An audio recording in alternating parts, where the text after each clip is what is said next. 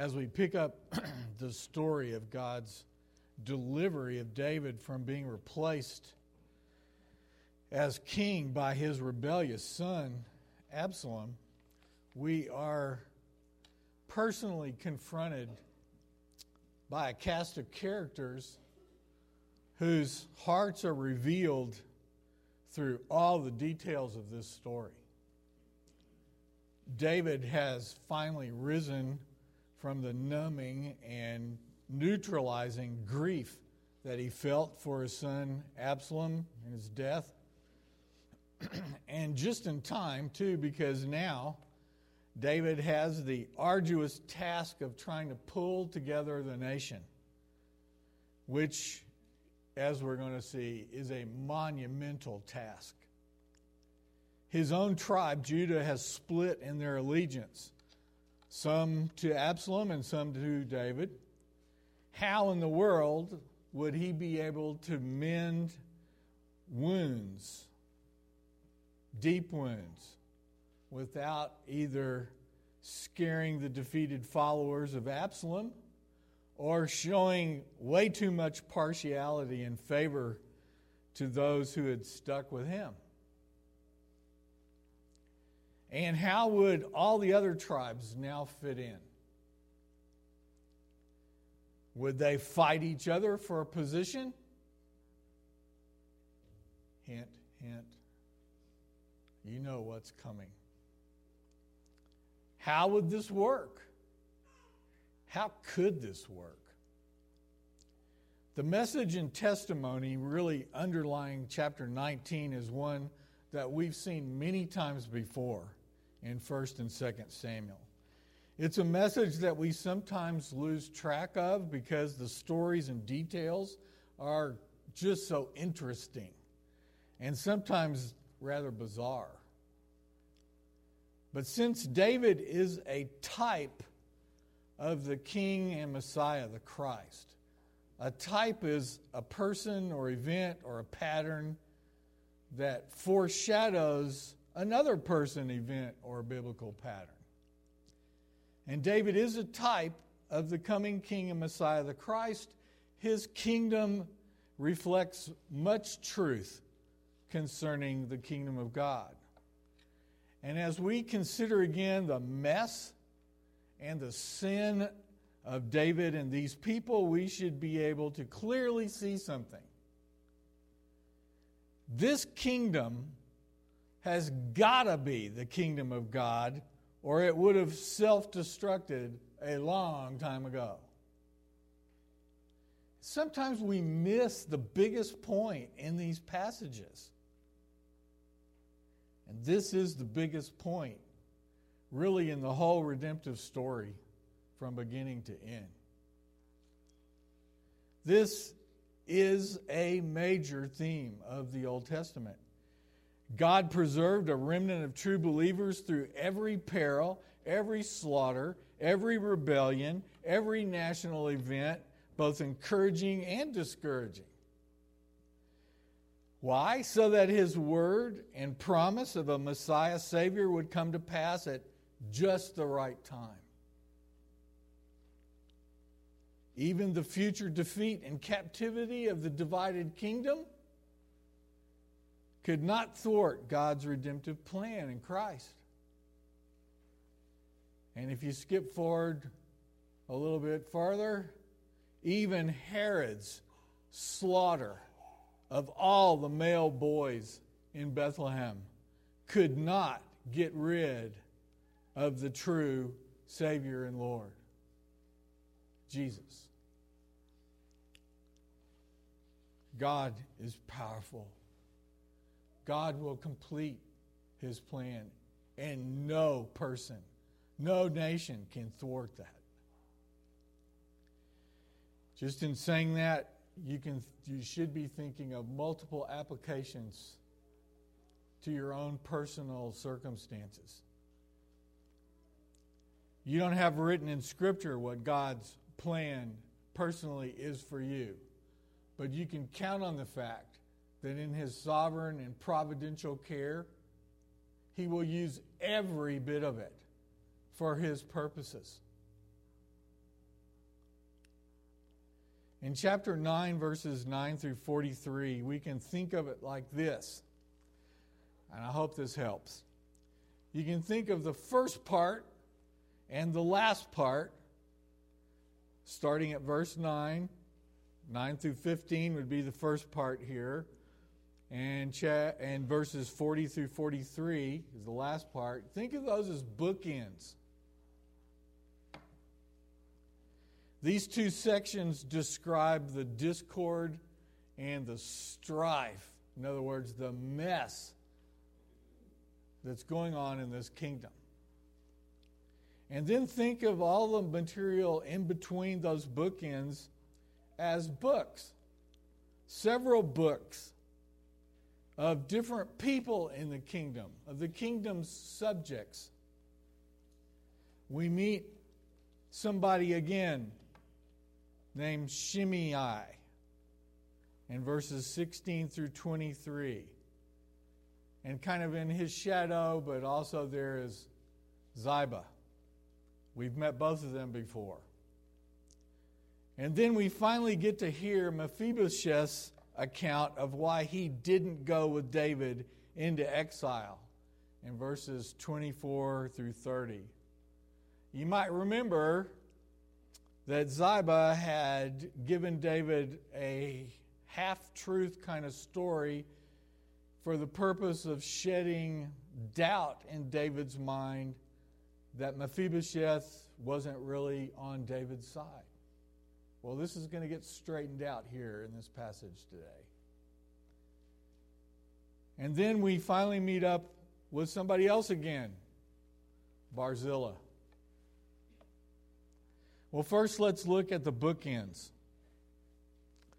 the discord and the strife, the mess of this kingdom. I'm going to read verses 9 through 15 and then verses 40 through 43. So if you're able, would you please stand as I read? I'll be reading from the English Standard Version.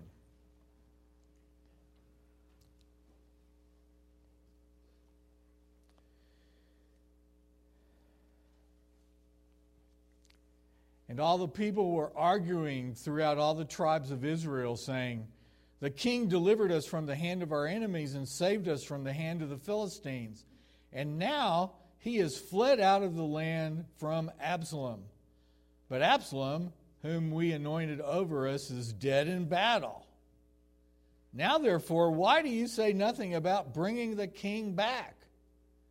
And King David sent this message to Zadok and Abiathar the priest, say to the elders of Judah, Why should you be the last to bring the king back to his house when the word of all Israel has come to the king?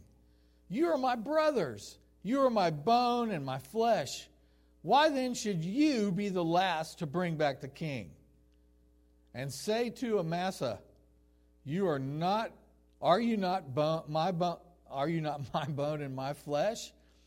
God do so to me and more also if you are not commander of my army from now on in place of Joab.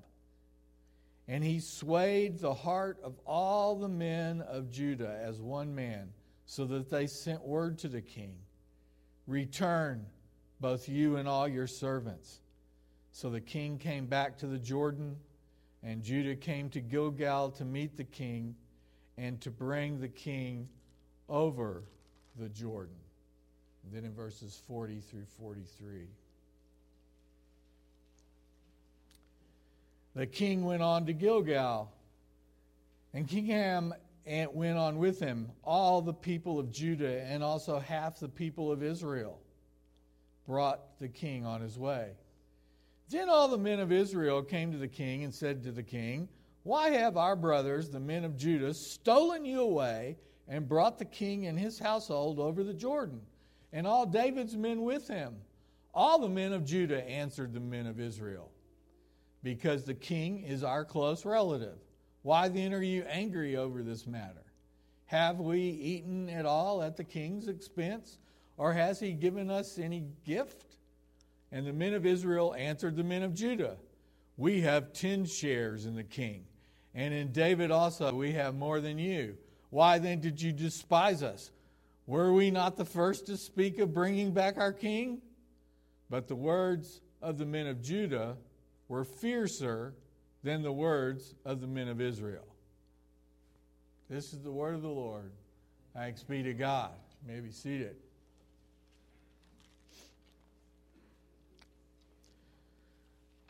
Well, as you can see, everyone is rather apprehensive. Every man had fled to his own home.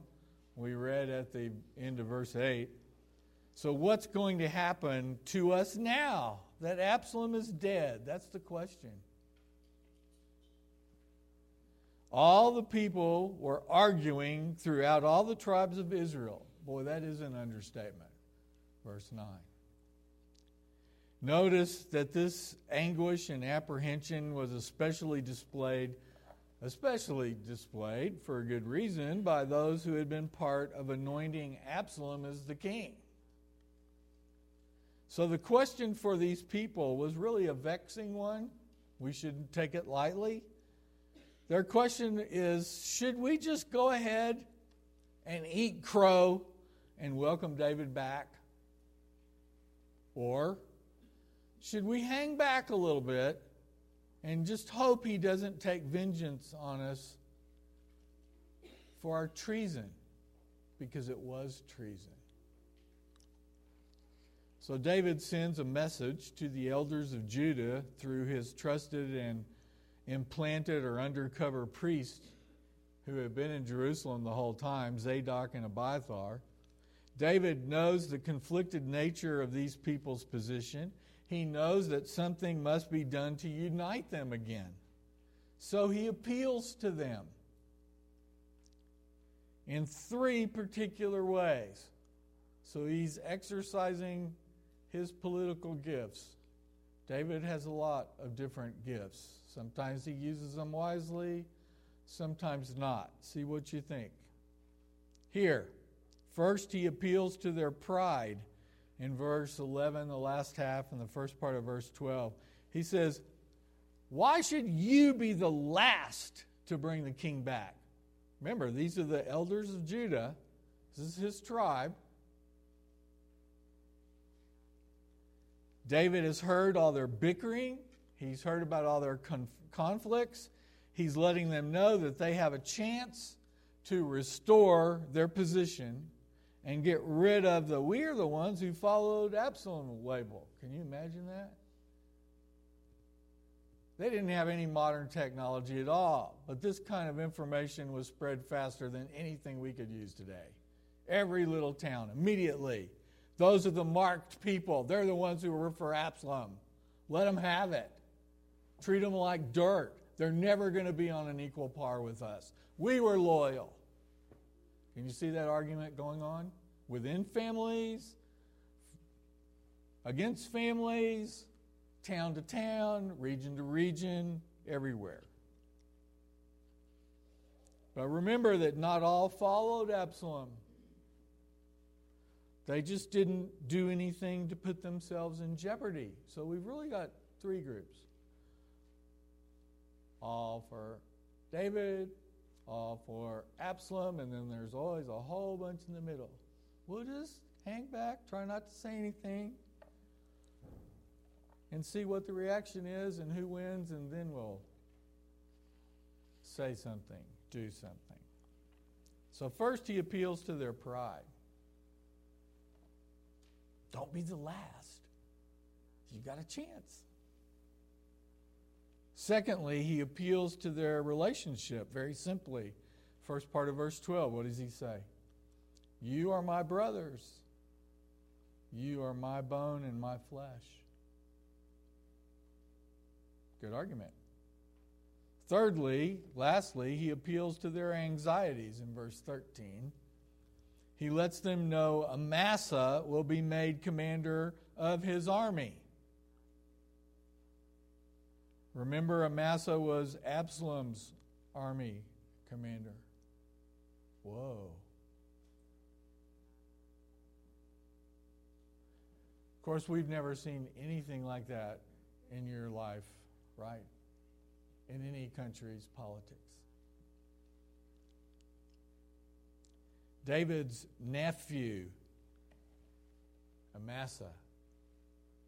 Also, he's a cousin of Absalom, Joab, Abishai. Remember those guys? This is complicated. And this may be a wise political move, and it might remove any thoughts of retribution by David through his ex commander, now Joab, which these people had to be worrying about. But all we'll see, see, we'll see later that it was not a wise executive move. In fact, in the fourth verse of the next chapter. Now, what's the result of all this? The tribe of Judah is back on board. And we read, as one man, David had swayed the heart of all the men of Judah. And when you think about it, it was really pretty fast. But there's the end of this chapter. Look over again at verse 40 and through 43. Now, at the end of the chapter, we see all the men of Israel getting bent out of shape. Now, remember, the, the kingdom's not divided, but from what you see here, you can see seeds always. Judah was kind of the head honcho tribe forever. In the south, with one other tribe, and the ten northern tribes kind of banded together in various causes, including heresy later, idolatry first and foremost, before even the southern tribe. So when we say Israel, we're talking about the ten, and you notice it says that in the text. They're bent out of shape that Judah had beaten them in the political game of who will welcome David back first after David appealed. So Israel and Judah go back and forth and back and forth over whose position is closest to David. Does any of this sound familiar?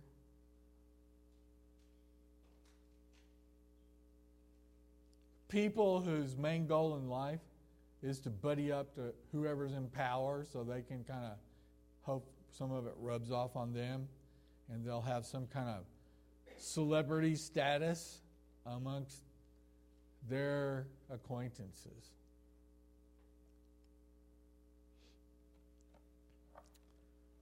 Dale Ralph Davis writes This fiasco of bringing David back over the Jordan and into Jerusalem was not really the fault of David's politics as much as the reaction of the northern tribes, here termed as Israel, to the manner of his return and of Judah's reaction to Israel's reaction.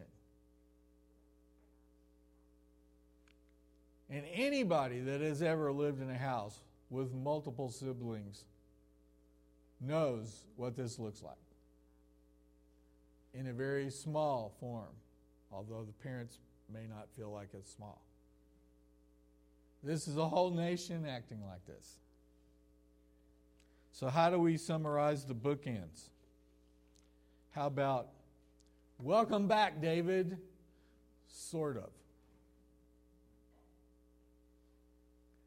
Now let's look at the middle section, the three books about Shimei, Mephibosheth, and Barzillai. First, let's make sure we remember who Shimei is. Remember that as David was leaving Jerusalem with his tail between his legs, as Absalom had chased him out, to go into exile from Absalom, one of the saddest pictures in history. This guy, Shimei, who was a relative of Saul, went along beside David on the side of a hill. What was he doing? He was cursing him out and throwing rocks and dirt at him in chapter 16, verses 5 through 14. And Abishai, wanted to go cut the guy's head off. But David had spared Shimei's life. And now look who's back to meet and welcome David. I'll read verses 16 through 23. And Shimei, the son of Gera, the Benjaminite from, from Bahurim, hurried to come down with the men of Judah to meet King David. Hurried. And with him were a thousand men from Benjamin. And Ziba, the servant of the house of Saul, with his fifteen sons and his twenty servants, rushed down to the Jordan before the king. And they crossed the ford to bring over the king's household and to do his pleasure. And Shimei, the son of Gera, fell down before the king as he was about to cross the Jordan and said to the king, let not my Lord hold me guilty, or remember how your servant did wrong on the day my Lord the king left Jerusalem. Do not let the king take it to heart, for your servant knows that I have sinned. Therefore, behold, I've come this day, the first of all the house of Joseph, to come down to meet my Lord the king. Abishai the son of Zeruiah answered, Shall not Shimei be put to death for this because he cursed the Lord's anointed? But David said, What have I to do with you, you sons of Zeruiah, that you would this day be an adversary to me? Shall anyone be put to death in Israel this day? For do I not know that I am this day king over Israel? And the king said to Shimei, You shall not die. And the king gave him his oath. Got that? There's one person in here who hasn't changed Abishai. He loves cutting people's heads off that are against David. And he wants a second chance. And here, David magnifies the glory of his position as king. And he does something extraordinarily smart, but also gracious. He doesn't want any more division, and he's doing what he thinks is best in order to make that happen.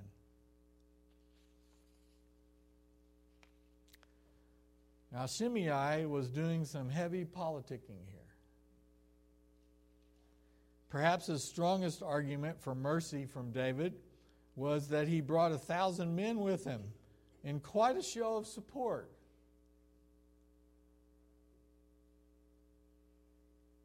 This was possibility. The possibility is here that this wasn't just a thousand guys from neighboring towns. It's very possible that this was a military contingent. Then he eats crow, a popular phrase in this chapter of interpretation. He grovels on the ground and he candidly admits that he's wrong. But honestly, folks, what else could he do? He knew he was history if he didn't. He'd bet on the wrong man. There is no real reason to think that Shimei had undergone any massive change of heart. He had committed a tactical error called treason and now he must try to save his skin. He does not submit to David out of love, but out of strategic policy. He recognizes the realities of the situation. He recognizes the reality of the politics and the power, and he adapts himself accordingly. What would we call him in our terms today? Word has never changed. He's a survivor. Although he was crazy when David left. I mean, it's a miracle the man didn't get his head cut off because Abishai was known to run off and do his own thing. But David pre- prevented him both times from doing so. So David ends all this by sparing Shimei's life again for the second time for the unifying effect that he hoped it would have, even over the protest of Abishai, who still wanted to put him to death. So we could describe Shimei something like this his strategy is motivated out of, can you fill in the blanks? Self interest and self preservation. Now, verses 24 through 30, we finally meet up with Mephibosheth again. Mephibosheth, who was the crippled son of David's dearest friend, Jonathan.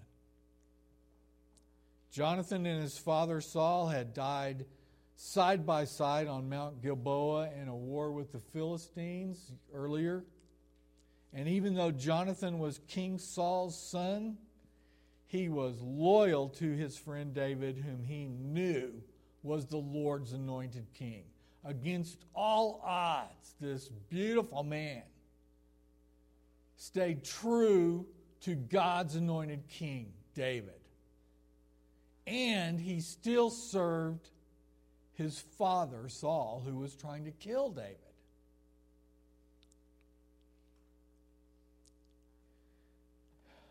And as we see this demonstrated by Jonathan, especially when Saul was trying to kill David all those years ago.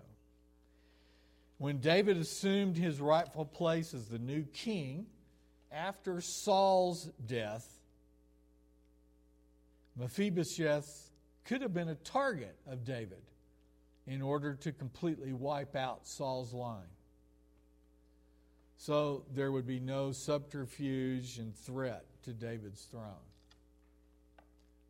But instead, David had sought to show God's faithful love, his hesed, the covenant love of kindness toward his friend Jonathan's crippled son. And he did. Mephibosheth was provided for and protected and even invited to share at David's table like one of the king's own sons. We read back in chapter 9, verse 11. Interesting. Then, when David went into exile, the person assigned to serve and provide for Mephibosheth was Ziba, who turned on his own master, and that's what Mephibosheth tells David right now. Let me read verses 24 through 30. We finally hear this. And Mephibosheth, the son of Saul, came down to meet the king. He had neither taken care of his feet, nor trimmed his beard, nor washed his clothes from the day the king departed until the day he came back in safety. And when he came to Jerusalem to meet the king, the king said to him, Why did you not go with me, Mephibosheth? He answered, My lord, O king, my servant deceived me. For your servant said to him, I will saddle a donkey for myself that I may ride on it and go with the king, for your servant is lame. He has slandered your servant to my lord the king, but my lord the king is like the angel of God. Do therefore what seems good to you. For all my father's house were but men doomed to death before my lord the king. But you set your servant, he's talking about himself there, your servant, Mephibosheth, me, among those who eat at your table. What further right have I then to cry to the king? And the king said to him, Why speak any more of your affairs?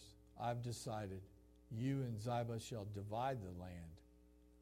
And Mephibosheth said to the king, Oh, let him take it all, since my lord the king has come safely home. You guys see what's going on here? This is some man. Mephibosheth is something special.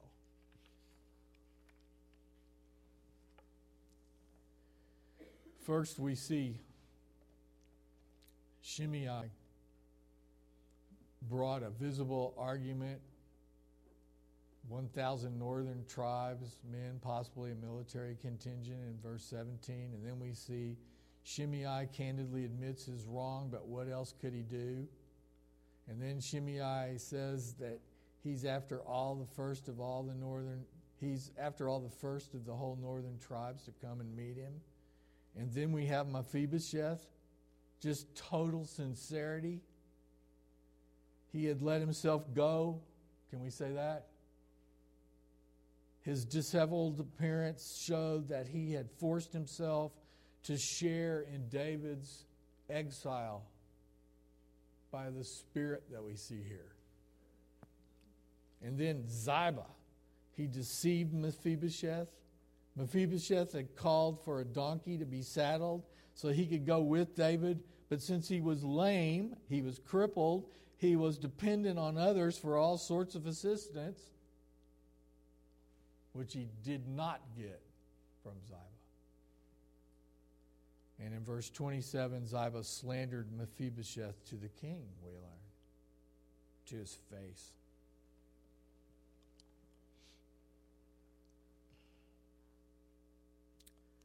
David had only partly redressed his previous unjust decision, which Mephibosheth doesn't even specifically mention. Ziba was supposed to take care of all of Mephibosheth's land, who was the grandson of King Saul. So we're talking lots of territory. And when David had heard from Ziba that Mephibosheth didn't want to go with him, which was a lie, he had given all of Mephibosheth's territory to Ziba. Opposites again, and that's partly the reason we don't know what happened to Mephibosheth, where he stayed, what he did during David's exile, but obviously he was in bad shape and he did it on purpose to prove his loyalty to King David. He was in mourning. Well, what does David do? He doesn't make this right. He gives half and half now when he had a chance to execute real justice. And this is sad. Like we saw him in chapter 9, Mephibosheth knew he didn't deserve or merit King David's kindness, with no way to repay it really. He was just grateful back then, and is he still grateful now? He says, let him have the land. It's just, it's, you're back on the throne. That's all that matters. He was grateful. He's sincere. What an exact contrast to Shimei, the rock throwing cusser. And then we see David divides the land. Now, this decision is both, it's understandable that David did it this way, but it's not just. Apparently, he recognizes the truth here of Mephibosheth's explanation, so he knows that he's got to do something to reverse his decision before. But do you see the politicking going, going on here? he doesn't want to unnecessarily alienate Ziba, who was a powerful man. Ziba's a greedy liar, that's what he is. But he has the possibility of being a helpful greedy liar as far as unity goes. David's trying to win and keep all the support he could as he restores his regime, but what we see here is nothing less than pragmatism rather than justice prevailed. And we know if you just look at the first verse of verse 20, it's a mess. There's another revolt coming in the next chapter. And he's already experienced betrayal and rebellion by his own sons. So, where do you say I'm not going to be pragmatic anymore. I'm going to trust the Lord to do what he wants to do with these people. I'm going to deal justly with Mephibosheth. But he didn't do it. And when he didn't do it, we should notice Mephibosheth's reaction. Do we see here that he took offense? No, he did not take offense. Did he become bitter? No, he did not become bitter. Did he demand what had been his? No, he did not. And Mephibosheth said to the king, Oh, let him take it all, Ziba. Let Ziba take it all, since my lord the king has come safely home.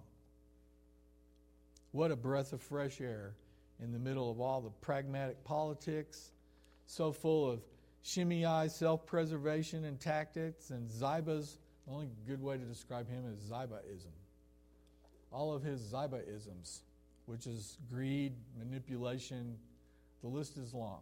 It's another code word you can use. Zibaism, greed, and manipulation. And here's a breath of fresh air. You know, sit back and ask yourself if you were crippled, the grandson of the king who you knew was not supposed to be king, and your father was the friend of David because your father knew that David had been ordained to be the king by Lord God Almighty, so you were with the Lord King Almighty's choice, not even your grandfather, and you grew up like that. Would you be okay? If what you knew was rightfully yours was still not given back to you completely. Not many of us here could say yes.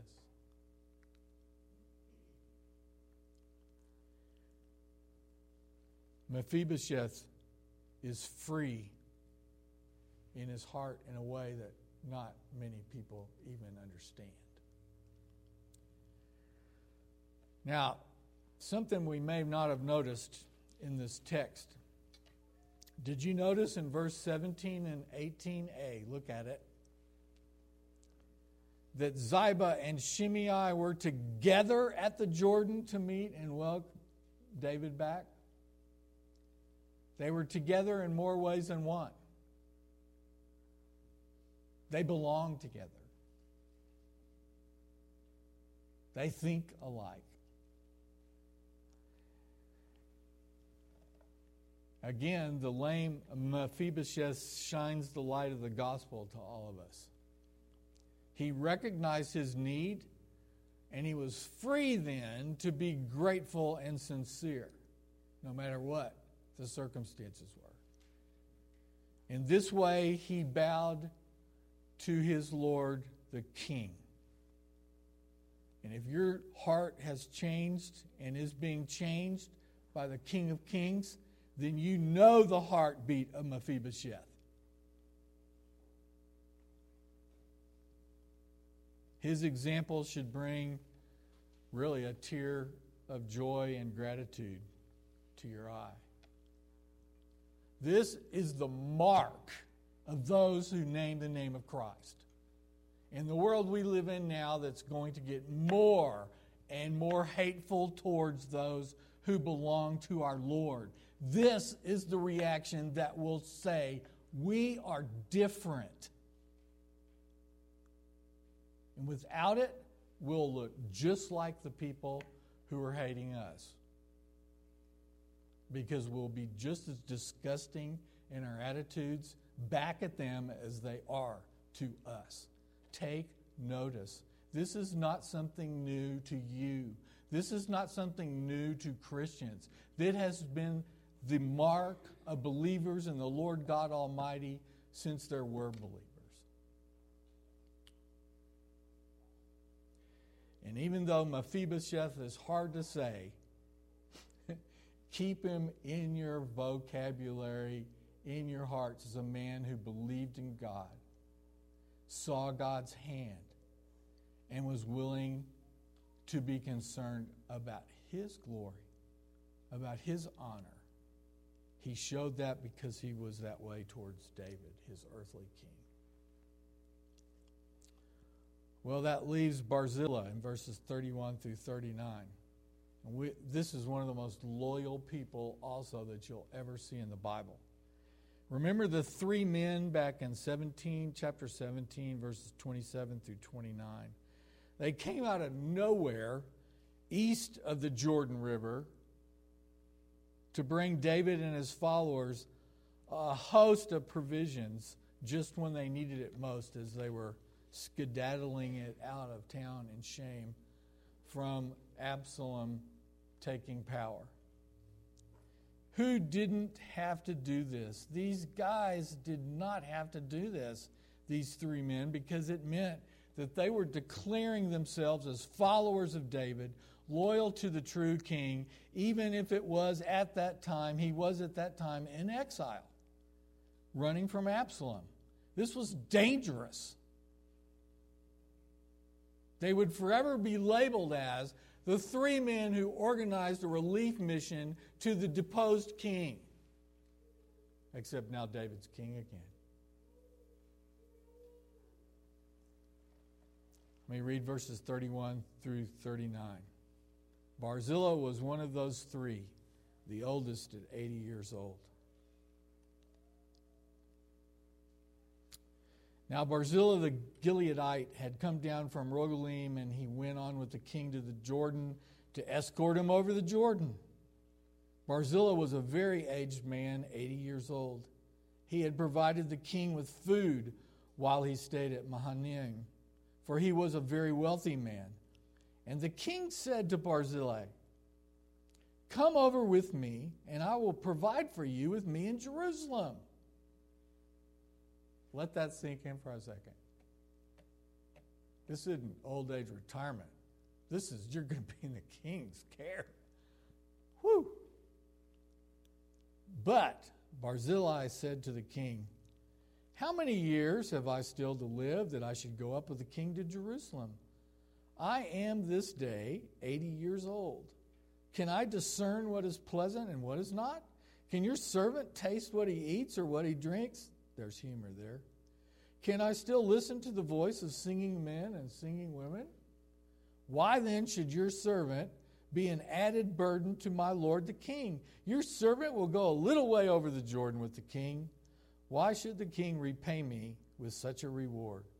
Please let your servant return, that I may die in my own city near the grave of my father and my mother. But here is your servant, Chimham. Let him go over with my lord the king, and do for him whatever seems good to you. And the king answered, Chimham shall go over with me, and I'll do for him whatever seems good to you. And all that you desire of me, I will do for you. Then all the people went over the Jordan, and the king went over. And the king kissed Barzillai and blessed him and returned to his own home. And he returned to his own home. Barzillai had been faithful to the Lord's covenant king. And besides that, what else matters? See that theme running through here? Whatever could one want besides that? A man like that is free, content to go back to his hometown and finish out his days. So the bookends of the strife of the people over David's return surround the updates that we get about these three characters that we met earlier in 2 Samuel. Shimei was, was Ziba, the self serving, self preservationist. Mephibosheth, the sincere and still grateful, loyal servant of the king. How could Mephibosheth be free to serve the king joyfully and also be free not to demand his rights and be bitter. He was content and he was eager to serve, love, and worship the Lord God Almighty. Are you? Then, like icing on the cake, is Barzillai. the aging, loyal servant who exemplified a contentment and freed him up. That freed him up to just go home and finish out his days. These two men's hearts were hungry to know God first and foremost, so much so that they were free to stand up for their earthly God ordained king, David. And they put their own earthly desires and dreams in subordination to God's calling upon their own lives. And if we do not do that in our hearts, we are not free. We are enslaved to our desires, our aspirations, our goals, our 20 year plan, whatever it is. You are not free unless those are in subordination to the Lord God Almighty. And here in the Old Testament, we've got some beautiful examples of that kind of heart. And again, an even bigger picture, we see God's providential blessings in the midst of all this strife and contention, do we not? He is with his people. He reigns. He rules. No matter what it looks like to us. So, have you recognized and acknowledged to God all of His blessings to you this day, no matter what's going on? Let's pray. Oh Lord, what a powerful, powerful passage. A testimony to your faithfulness, your greatness, your majesty, and how you change the hearts of people to see you for who you really are, which puts a completely different perspective on our own desires, our own situations and circumstances. Oh Lord, we are your people. We ask that you would work in us so that you would be first and foremost, so that we could live every day in light of who you are and know your peace and contentment as we strive and work. And we ask that in Christ's name. Amen. Would you please stand for our benediction?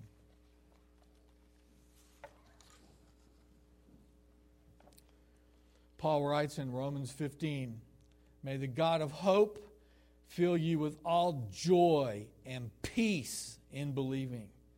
So, by, that, by the power of the Holy Spirit, you may abound in hope. Amen. You're dismissed.